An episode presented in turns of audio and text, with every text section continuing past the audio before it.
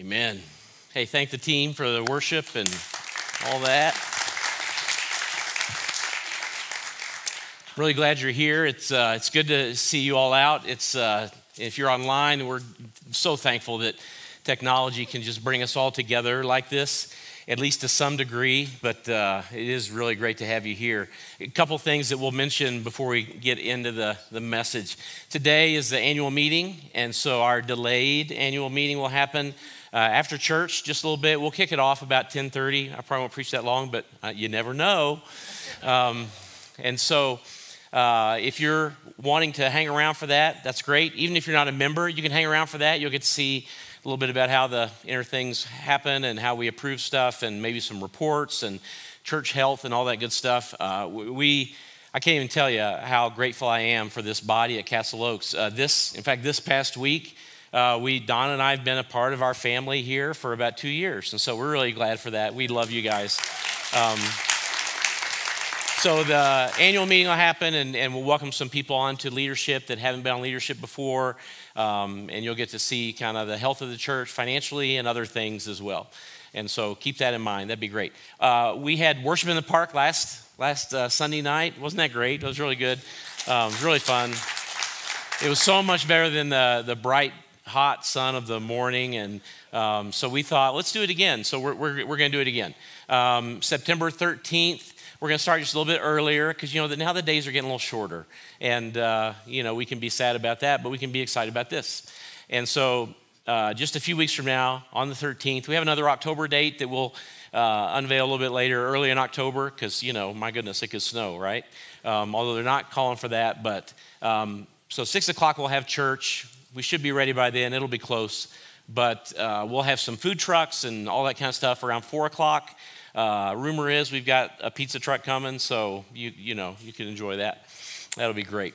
So uh, keep that in mind. We would love for you to, to be a part of that. Um, we took a little detour from our Way Home series a few weeks ago, and we called it How to Survive a Pandemic, and we did that at the park last week too. And we're just going to kind of stay there just for a minute. I mean, we're still in the way home kind of series because this detour is really all about how we find our way with what's going on in our culture. And, uh, and so, what we did just a few weeks ago, we, we talked about this, this verse in Second Corinthians chapter 4. What we wanted to do was point you to some places in Scripture. When you're at home, when you're deciding that you've had enough news or you're tired of arguing or you're tired of engaging online and Facebook or Twitter or whatever, it, when you want to kind of withdraw a bit and maybe recenter your heart and your mind, we wanted you to have some very specific places to go scripturally. Just open up your Bible so you weren't just playing hunt and peck there, so that you could then maybe allow some of the truth of God's word to inform how you think and how you feel and of course, what flows out of how you think and how you feel are the things that you do, the things that you say, the way you treat other people, what kind of relationships you have.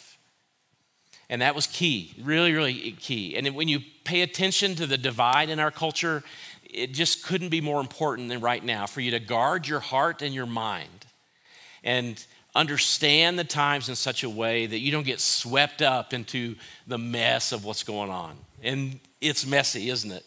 Oh, it's so messy. And, I, and I'm, I'm with you. Yeah, sometimes I get swept up in it as well, but my hope is that my anchor is firm and secure and that there are not reasons for me to get swept up. And we, so we point you to this chapter, Second Corinthians chapter 4. And we walk through a good bunch of the chapter, but we asked you to kind of read it on your own. And so if you're not sure where to go, where to read, then just mark that down because we're going to add one chapter to the two that we've given you, okay? And we're going to also tie it into Ezra, and it's, uh, you know, it's good stuff. So, therefore, since God in His mercy has given us this, say it with me. There's got to be a new way. When Jesus comes, there's got to be a new way, a new path, a new way to love, a new way to live. I mean, I mean we have books and books and stories and stories in the Old Testament of people trying the old way. That's not why we call it the Old Testament, but there is an old way to live, and it's not helping. And so many of us, even believers and followers of Jesus, still engage in old ways. In fact, when you try to change anything about your life, which my guess is over the last six months, you've tried to change a few things, you find yourself maybe playing with a new way, looking at a new way, reading about a new way, researching a new way, maybe making a list of the new way, and then you fall back into what? The old way. That's right. And it's just so common. But Paul says there's a new way. There's a new way. All the way to the end of the chapter, then we painted it this way. So we fix our eyes not on what is seen. That's weird, right?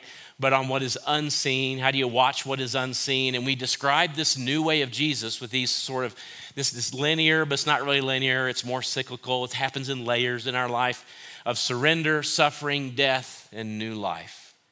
And we ask the question which of these are seen? Well, suffering and death we see all the time. What's hard to see? Not always unseen, but what's hard to see? Things like surrender and new life. But this is the path that Jesus walked when you read the Gospels, Matthew, Mark, Luke, or John, then you see the story of Jesus lived out in all four of these things. He surrendered, he, he suffered for sure, and he was killed, he died.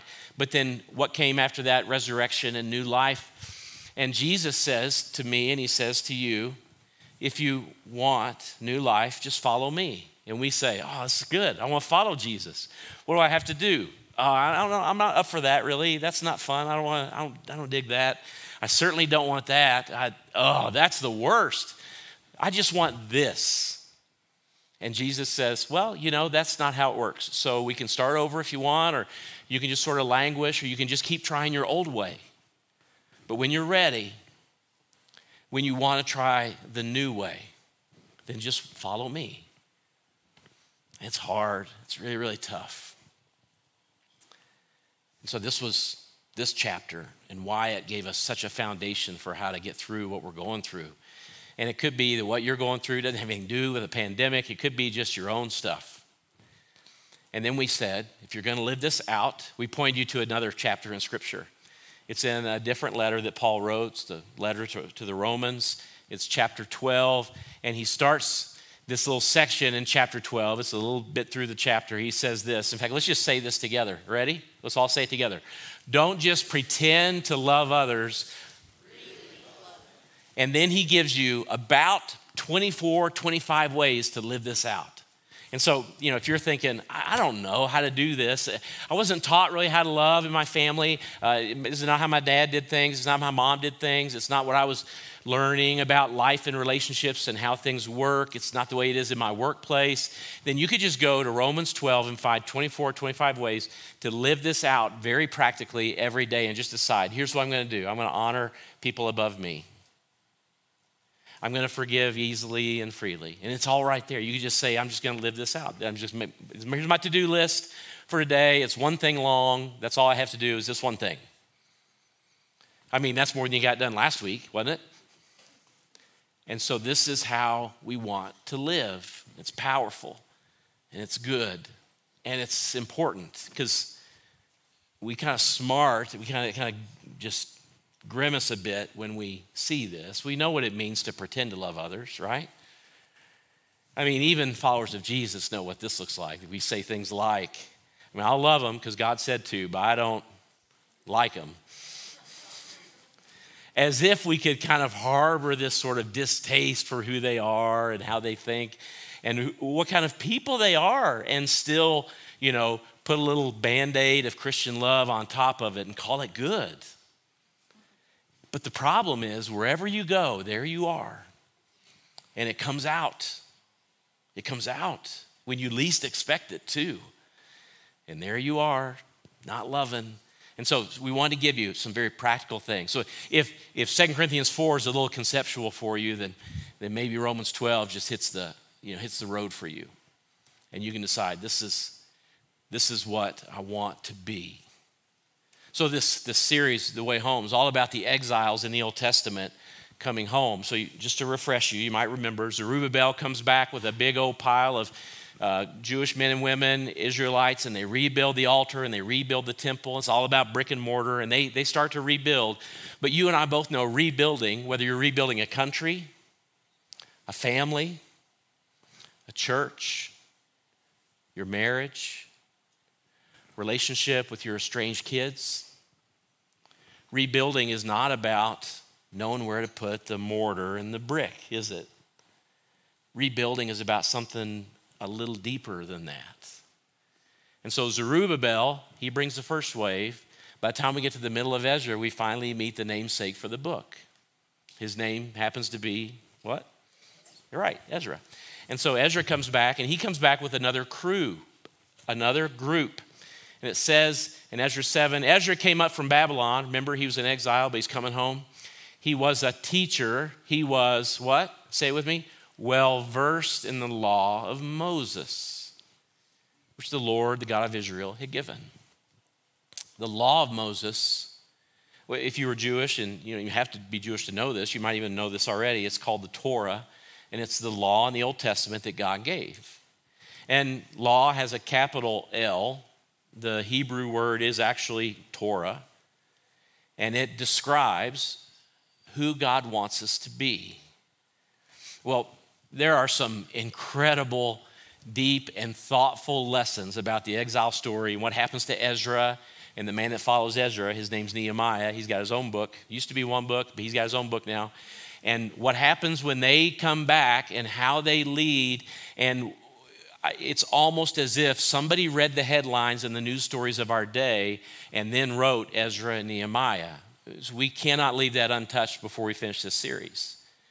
But Ezra's desire was to drive the people of God to the Word of God and to help them understand what God is up to. And so, to help you do that, because my guess is there's a few of you that are overachievers or really interested researchers that maybe have read Ezra and Nehemiah, but most of us need something a little more practical and tangible when it comes to digging into Scripture and deciding where we're going to head and how we're going to get there. And so my hope is is that you've become familiar with 2 Corinthians chapter 4. That you've maybe taken a look at Romans chapter 12. And that you'll dig into this next chapter which is just keeping on reading. 2 Corinthians 4, what's 2 Corinthians chapter 5? And so before we get back into the exile story, I want to take you to this chapter Second Corinthians. You can find it right in your table of contents, and it follows the chapter that we started this with. And then we'll return to the exiles next week. The chapter begins like this Chapter 5, verse 1. For we know that if the earthly tent we live in is destroyed, we have a building from God, an eternal house in heaven, not built by human hands. This earthly tent that we live in. It's a metaphor, right? It's a picture of something. What's he describing? What's he talking about? He's talking about this earthly tent, the body I live in, and the, the body that you live in. We had a funeral in this room yesterday. A couple of funerals this last few weeks uh, for me and some of my friends. And it's become very obvious to me when we come face to face with not just the idea of death, but the practical reality of death. That what Paul's describing is that there's an earthly tent that we have, and we know our hope is that there's, there's something more than what we have here. And it doesn't take long for you to get into the aging process, for you to stand in front of a mirror and think, man, this is earthly tent. This is, ah, oh, I mean, there's got to be something more than this. This can't be it for me. And Paul describes it. In fact, Paul uses incredible imagery to describe what's really going on. In other words, what he just said in chapter 4 at the end don't miss the difference between what is seen and what is unseen. And he's going to dig deep into it. So we have an earthly tent, but we also have a building from God, an eternal house in heaven not built by human hands. Jesus describes it in his ministry. And as he describes this earthly tent, he not just he doesn't just describe it this way, he tells you what it's like to live in it. Here's what he says. Meanwhile, we what? Do you groan? Yeah, I mean, even you saying groan sounded like you groaning. yes, we groan. When I was a young man, it used to take uh, some significant physical exercise for me to groan. I mean, really, really try to do something that I didn't even know I could do for me to groan. Now, when I get up from the couch, I groan. and the first time I did that, it wasn't on purpose, right? I mean, it's not on purpose now, but I, I know it's coming. First time I did that, I got up from the couch and I groaned and I thought, oh no, I'm becoming my, my dad. I'm becoming my dad. Dad used to do that, and I would think, really, Dad, was that hard? it is kind of hard, especially once you've sat for so long, right? And so we, we groan. We groan. But he's not just talking about physical groaning, is he? No. He's talking about the feeling that you have when you watch the world burn. When you watch relationships disintegrate when you watch pain or selfishness or ego take center stage. And you think, it doesn't have to be this way. It doesn't have to be this way. And so you groan. In fact, Paul even says in another passage that sometimes when we pray, we don't even know what to say. And so we groan inwardly, and the Holy Spirit translates it to God for us that, that truth is so deeply important because what is seen, this physical tent, and what is unseen are connected. They are connected. And Paul weaves the truth of what is seen and what is unseen together. In fact, he goes on to say this in the same chapter that you're going to read later. Meanwhile, we groan we long to be clothed instead with our heavenly dwelling. You felt this before. In fact, every now and then, some of you feel it during worship when you seem to just reach up, just with your heart, your mind, your, your countenance, your attitude, your, your pain, and you touch heaven just a little bit. When that happens, you long to be clothed instead with your heavenly dwelling. There's something in you that yearns for what will be the way it's said in the Old Testament is that God has planted eternity in your heart. And so every experience you have of the temporary, of the physical, of this earthly tent is going to leave you wanting something else. It's not enough. And so you long to be clothed. This, this feeling of longing happened just a little bit for me last Sunday night as I watched you all worship under the, the beautiful sky at, uh, at Miller. You know, it was, it was, cool, so it was comfortable. It's amazing how that helps us experience God, right? And I, we looked up, and the sky was clear, just a little bit more clear than it had been all day. This smoky sky is now leaving us because of the rain. Amen. Thank God, right? Are we thankful for that? And then the sun was setting and it peeked out in between the clouds, and Josh was singing, and Josh's voice helps me experience the presence of God. Does it work for you that way? Ah, just as clear as a bell to me. I just love it. And there was a moment, and I, I, I longed for a heavenly dwelling because of how broken everything is. And it's not just this year and this mess, it's pretty consistent. I mean, you've read the history books, right? It's pretty consistent. This is not new. So Paul says, We groan and we long to be clothed instead with our heavenly dwelling, because when we are clothed, say this with me, we will not be found. Have you ever had that dream? You have, haven't you? I mean, it's pretty universal. Nobody wants to talk about it because then you're thinking, now you're thinking about it. And I really don't want you thinking about it the reason I don't want you thinking about it is because I had that dream and it was awful and I lived it. So don't be thinking about it. First time I ever got up to preach in front of an audience, I got down and you know I left the podium and you know it was an old style uh, you know deal with a uh, podium and all that, the lectern and, and I walked back and they were singing the last song and I looked down at my feet and I realized that my zipper was down and this was this was true and i thought this is not a good omen for my time as a preacher and that was real that wasn't a dream but you've had this dream where you walk into a meeting or you know, walk into the DMV or whatever, and you look around and everybody's wearing clothes, and you go, whoops, I forgot my clothes. this dream. Why? Because we don't want to be exposed. We, we don't want to be found out. What does that mean? It, means that you and I carry with us the, the nature of Adam in us. This, this part of Adam that was rebellious, that wanted his own way, that didn't want to do what God wanted, he wanted what he wanted. That's part of you too. I, I know, I know you're you're smiling and you're all dressed, thank the Lord, and and we can be cordial, but I know that you have in you the same rebellious heart that Paul had when he described, I'm the chief of sinners. There isn't anybody I know that doesn't believe at some point in their life, maybe more often than others, that they aren't the chief of sinners and that they don't struggle with their own nature and being rebellious against God. We have coming up a, a golf scramble here at the church. You'll, you'll see it in the e news. It's, it's happening on the, the 22nd of this month. And it's, it's, it's for the men of our church to get out and play some golf. And I think that will be incredible, but not for the reasons that you think. Here's why it matters. Here's why it's a really big deal and why I think you ought to, if you're a dude, you ought to come. Even if you don't play golf, you ought to come out and play golf. I know a little bit about you if we're in church together. I know a little bit about you.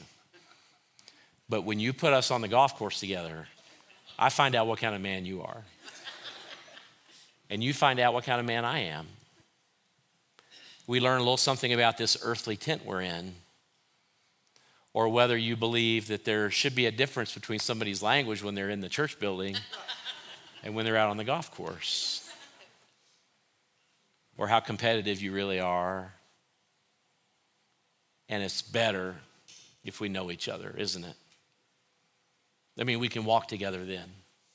I mean, if I'm naked and you're naked, the playing field's even, isn't it? Now, this is what Paul is describing what is seen and what is unseen. What's the earthly tent? But what's the, the heavenly dwelling that we long for?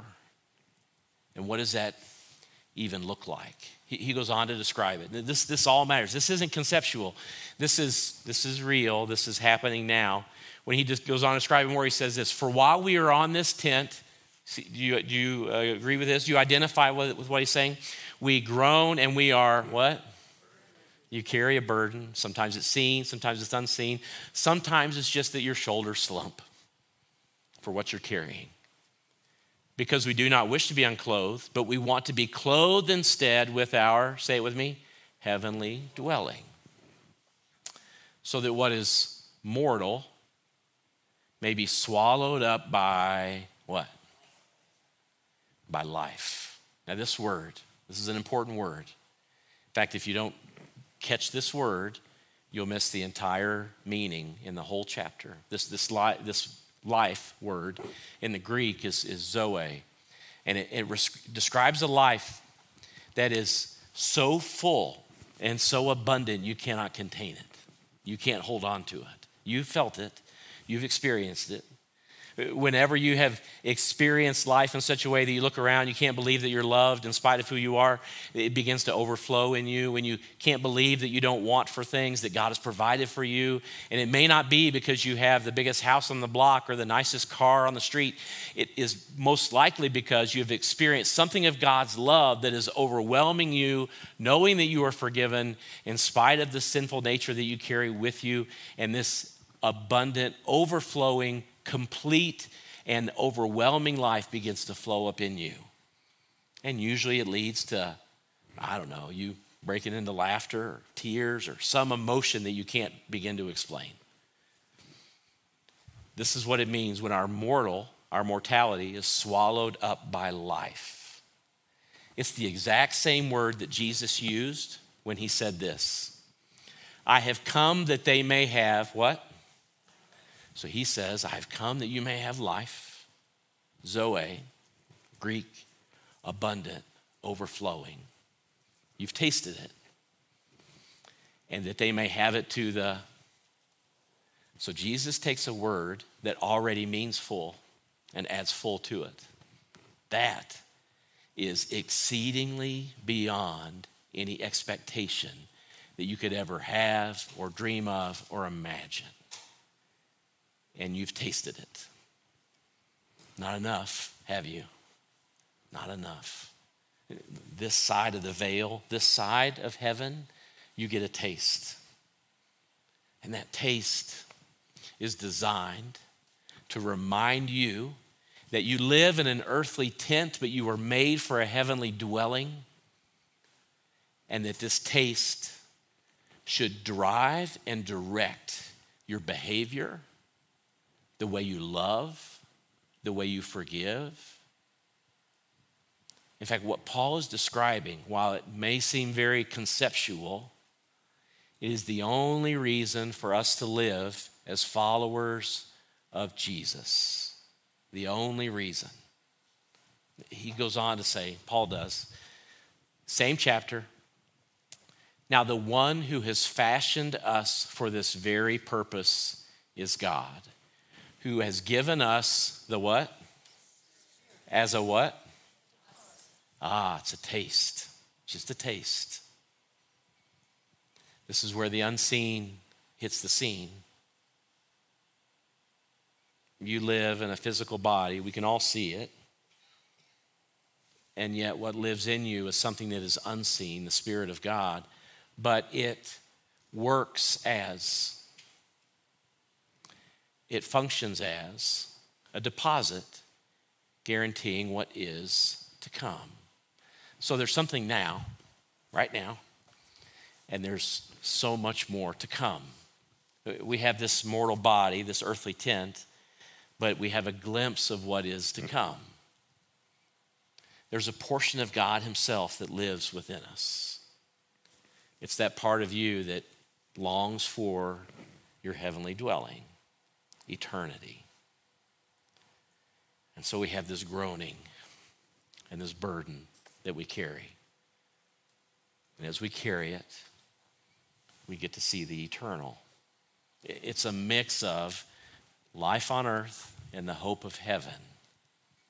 Now, most of the time in church and even as followers of Jesus, we understand it this way that there is, you can see it maybe even a little better on the big screen, that there is my earthly life, and you know, that's what? 70 years if you're lucky. We're pushing the limits now, right? Maybe 80. Read about a man and a woman. He's 104, and she was, I don't know, how old was she? Do you remember? She was 104 and he was 110, and they've been married for 80? 80 years. Can you imagine? Some of you just thought, I can't do 80 years. I know that's what you thought. You know why you thought that? Because you live in this earthly tent, you know, you're a little like Adam. 80 years. So the funeral we had uh, Saturday, yesterday, young man was 24. So what do you get? your earthly life, your life. And then after your earthly life, what do you go on to? Your what? Your heavenly reward. This is what we've been taught. This is how we understand this life that, that there's, there's this earthly life, and I've got to put up with all of you while we're here. And then I go off to my heavenly reward. And thankfully, not everybody's in heaven, right? I mean, not those people I don't like. They're not there, are they? I mean, certainly not those people that voted for him. They're not there, are they? and so I go on to my heavenly reward, and I get to have peace and happiness and play a harp and sing a lot and whatever it is that you think you do in heaven. And this is how we perceive how this works that there's two lives that we have, and that they're completely separate and really aren't connected. How many of you have been you grew up believing this. You, you, you, you t- let me see your hands. You kind of thought this is how it works. Maybe you think now, you don't have to raise your hand now because I'm about to prove you wrong, but um, this is what we believe happens in the concept of, of this eternity and heaven that we, you know, we're here now, but one day we're going there. We don't know where there is, but we, we're sure going. And this is not very biblical. It's not. Fact, it's not what Paul believes at all. In fact, when you read the letters of Paul, when you understand the concept that Revelation teaches us, this is not how it's working out.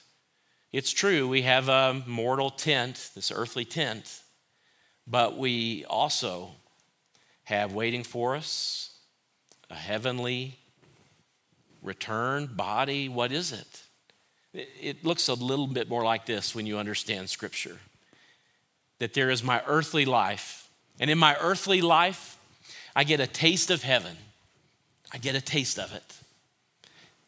But as I experience that taste, it really represents the prayer Jesus prayed, Sermon on the Mount. He said, May your kingdom come, may your will be done. What does he say next? On earth as it. So there's kind of two locales, it seems to be, and that there's something going on in heaven that's not happening on earth. But it's the followers of Jesus that love and forgive and restore and create justice and construct systems that are fair and equitable. All of these things that Jesus taught while he explained what it means to live out his love. And so when we do that, it brings heaven to what? To earth. Well, when I read Revelation, I also see that what is promised is that there will be a new heaven and a new earth. It is all encompassed in God's reign. Now, if your deal is revelation and prophecy and understanding it, then more power to you. The more I read about it, the more confused I get. Anybody else? But what I do know when I read the totality of Scripture is that God will bring about a new heaven and a new earth where His reign is full and complete, and the kingdom is fully realized, and we get to be a part of it. In fact, it's not two things. Your life has already begun. Your eternal life has already begun.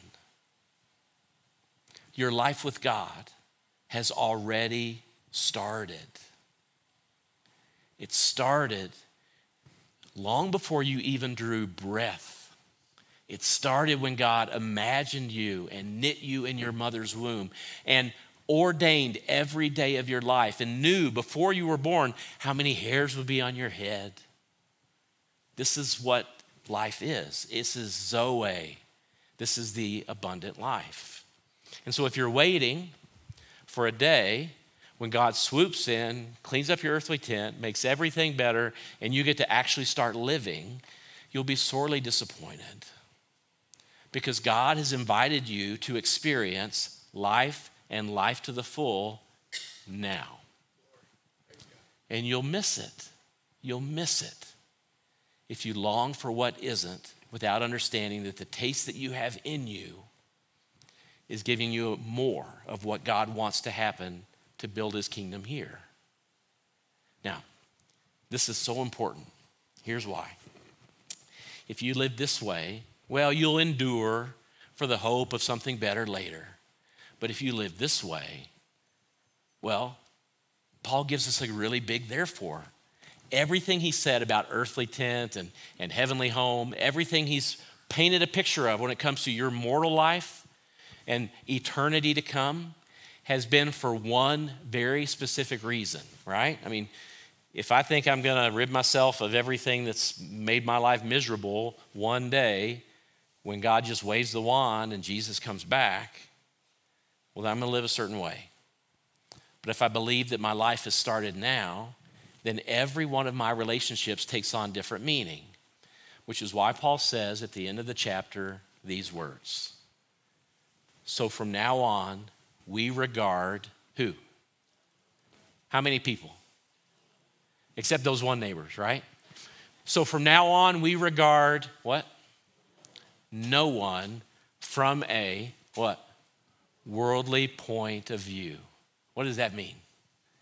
If we regard somebody from a worldly point of view, if you run a business, then people are what? Customers. That's right. They're a means to an end. If you're a political, aspirational leader, then people are what? They're votes. They're a means to an end.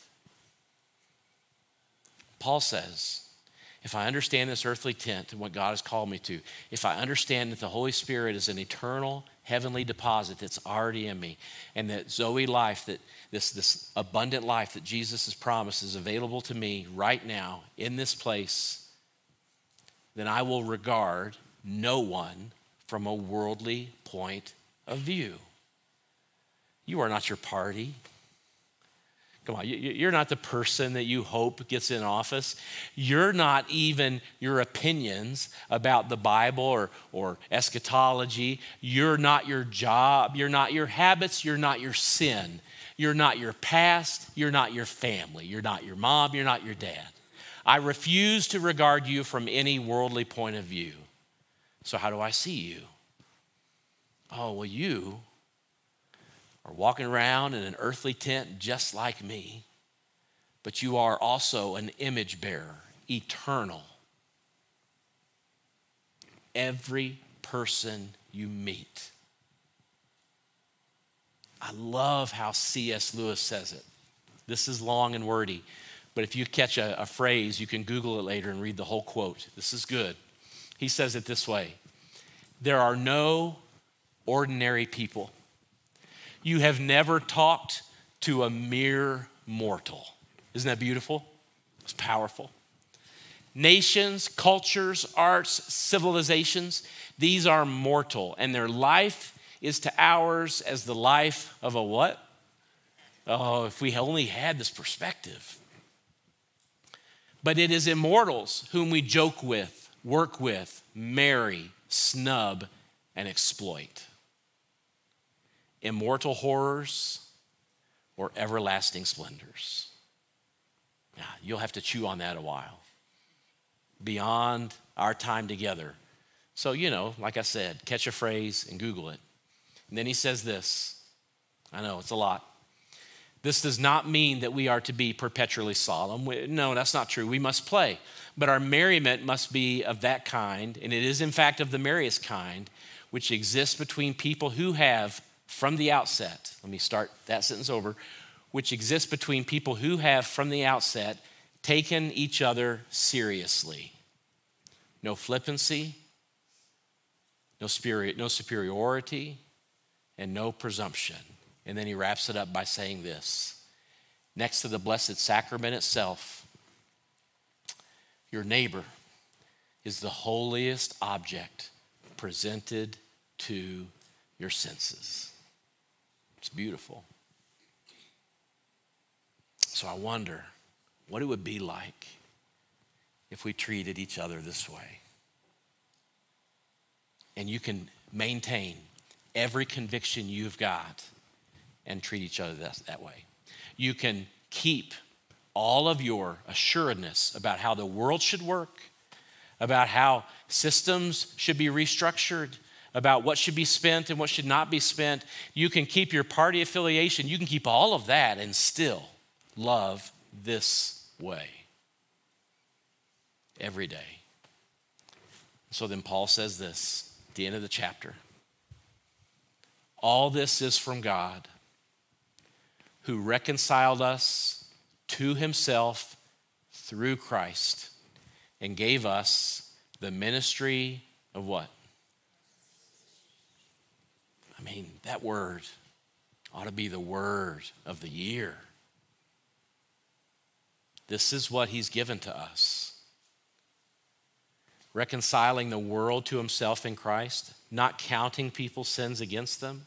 I mean, my goodness, if God doesn't, how can we? How can we?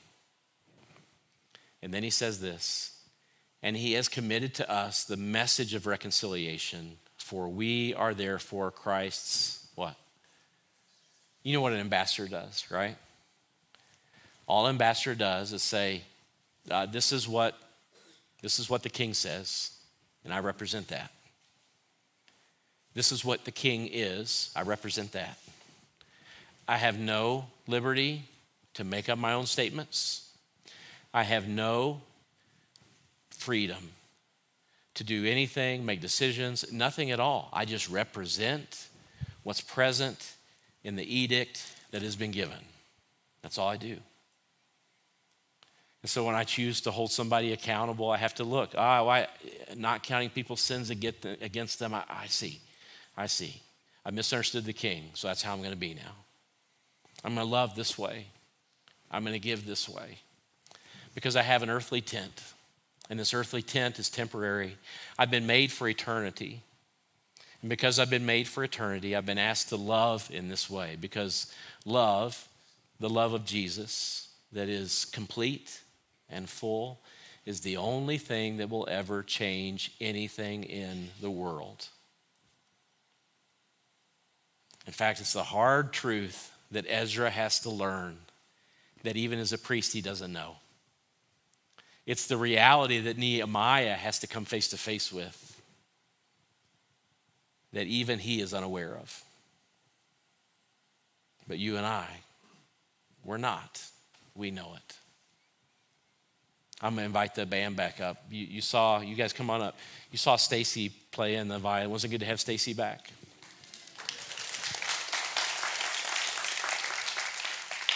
About two and a half weeks ago, Stacy was, I hope she didn't mind me saying, she was, she was working and, uh, and doing a little project with some coworkers and took a shelf to the head. And what that meant for Stacy is that she found herself in the ER with 10 staples in her scalp. A couple more inches, and Stacy's story, in fact, the Windsor story, would be very different. Very different. The funeral a few weeks ago was for a young girl, 15 years old, who came out of the back of a Jeep without her seatbelt on. The funeral yesterday, as I said, was for a 24 year old uh, who died an untimely death accidentally. Oh, you don't know what you have left, do you, in your earthly tent? Steve Johnson walked in today, and Michaela and I joked about his shirt that he's wearing that says made in 1974, and underneath it, it says all original parts.